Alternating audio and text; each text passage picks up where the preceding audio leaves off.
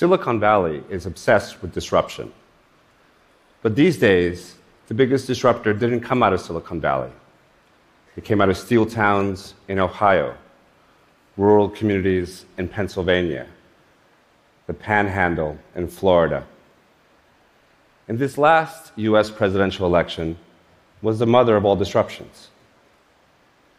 Once again, politics is personal. Millions of Americans became activists overnight, pouring into the streets in record numbers in record time. The election has done to family holiday dinners what Uber's done to the New York City taxi system. Couples have broken up and marriages disrupted. And the election's doing to my private life what Amazon's doing to shopping malls.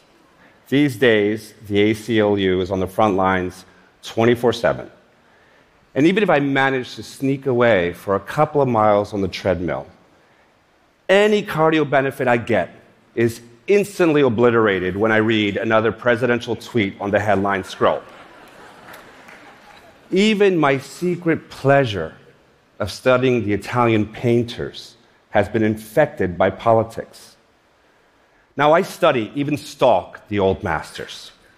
This is my desk with a postcard exhibition of some famous and obscure paintings, mostly from the Italian Renaissance. Now, art used to provide me with a necessary break from the hurly burly of politics in my daily work at the ACLU, but not anymore. I was at the Women's March in San Francisco the day after inauguration, and the crowd was chanting, This is what democracy looks like, this is what democracy looks like. And there I was, holding my sign and my umbrella in the rain, and I flashed on an old painting that first captivated me many years ago. I struggled to remember the different pieces of an actual painting of good and bad government. It was almost like the old master was taunting me. You want to know what democracy looks like? Go back and look at my frescoes. And so I did. In 1339, Ambrogio Lorenzetti finished a monumental commission in the governing council chamber of Siena's Palazzo Pubblico. It's a painting that speaks to us, even screams to us today. Art is a lie that makes us realize truth, Pablo Picasso once said. And as we search for the truth about government, we should keep Ambrogio's work not a lie, but an allegory in our collective mind's eye. During Lorenzetti's time, the political legitimacy of Italian city states was often on very shaky ground. Siena was a republic, but there had been enormous unrest in the two decades leading up to the commission. Siena's political leaders, who would literally govern under the eyes of these allegorical figures, were Lorenzetti's intended audience. He was cataloging the obligations of the governing to the governed. Now, you can spend years studying these frescoes. Some scholars have. I'm hardly an art historian, but I am passionate about art. And a work this massive can overwhelm me. So, first, I focus on the big stuff. This is the allegory of good government. The majestic figure here in the middle is dressed in Siena's colors, and he personifies the Republic itself. Lorenzetti labels him commune, and he's basically telling the Sienese that they, and not a king or a tyrant, must rule themselves. Now, surrounding commune are his advisors. Justice is enthroned. She's looking up at the figure of wisdom who actually supports her scales of justice. Concord, or harmony, holds a string that comes off the scales of justice that binds her to the citizens, making them all compatriots in the Republic. And finally, we see peace. She looks chilled out, like she's listening to Bob Marley. When good government rules, peace doesn't break a sweat. Now, these are big images and big ideas, but I really love the small stuff.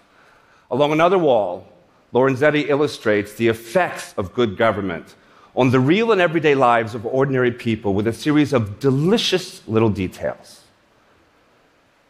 In the countryside, the hills are landscaped and farmed.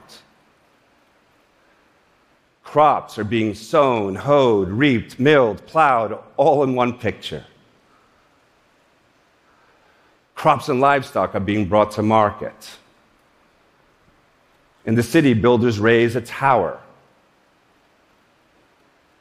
People attend a law lecture, a TED talk of the 14th century.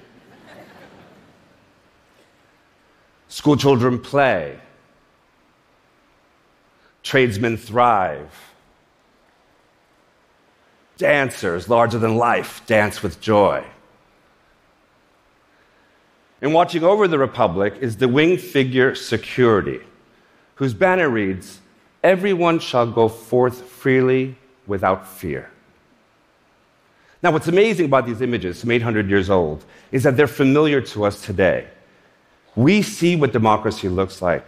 We experience the effects of good government in our lives, just as Lorenzetti did in his life.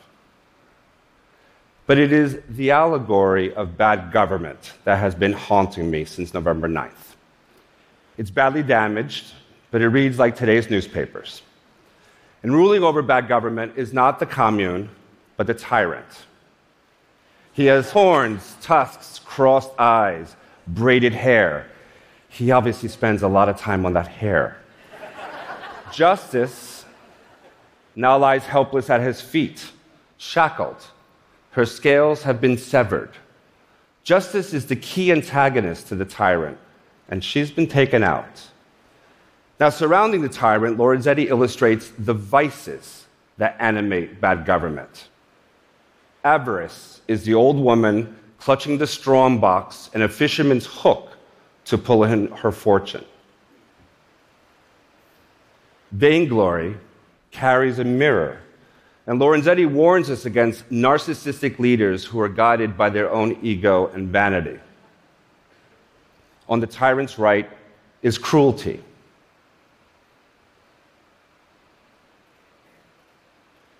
Treason, half lamb, half scorpion, lulls us into a false sense of security and then poisons the republic.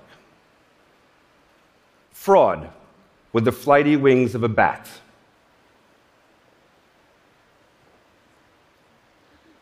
On the tyrant's left, you see division. She's dressed in Siena's colors. Si and no are painted on her body. She uses a carpenter's saw to chop her body in half. And Fury wields the weapons of the mob the stone and knife.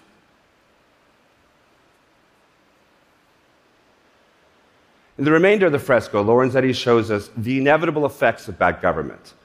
The civic ideals celebrated elsewhere in this room have failed us, and we see it. The once beautiful city is falling to pieces, the countryside barren, the farms abandoned, many are in flames.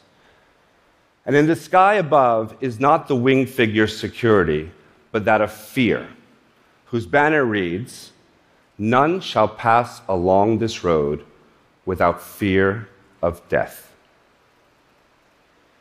Now, the final image, and the most important one really, is one that Lorenzetti did not paint. It is of the viewer. Today, the audience for Lorenzetti's frescoes is not the governing, but the governed. The individual who stands in front of his allegories and walks away with insight, who heeds a call to action. Lorenzetti warns us that we must recognize the shadows of avarice, fraud, division, even tyranny, when they float across our political landscape, especially when those shadows are cast by political leaders loudly claiming to be the voice of good government and promising to make America great again. And we must act. Democracy must not be a spectator sport. The right to protest, the right to assemble freely, the right to petition one's government. These are not just rights. In the face of avarice, fraud, and division, these are obligations. We have to disrupt.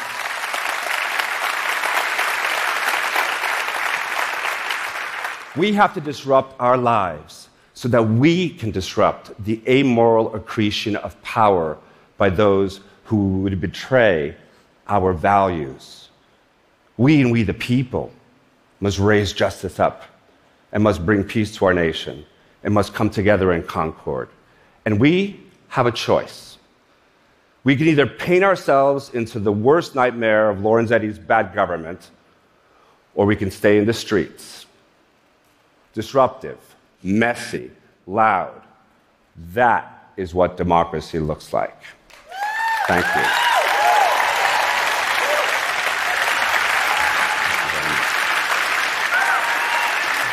Anthony, come. It's amazing. Come.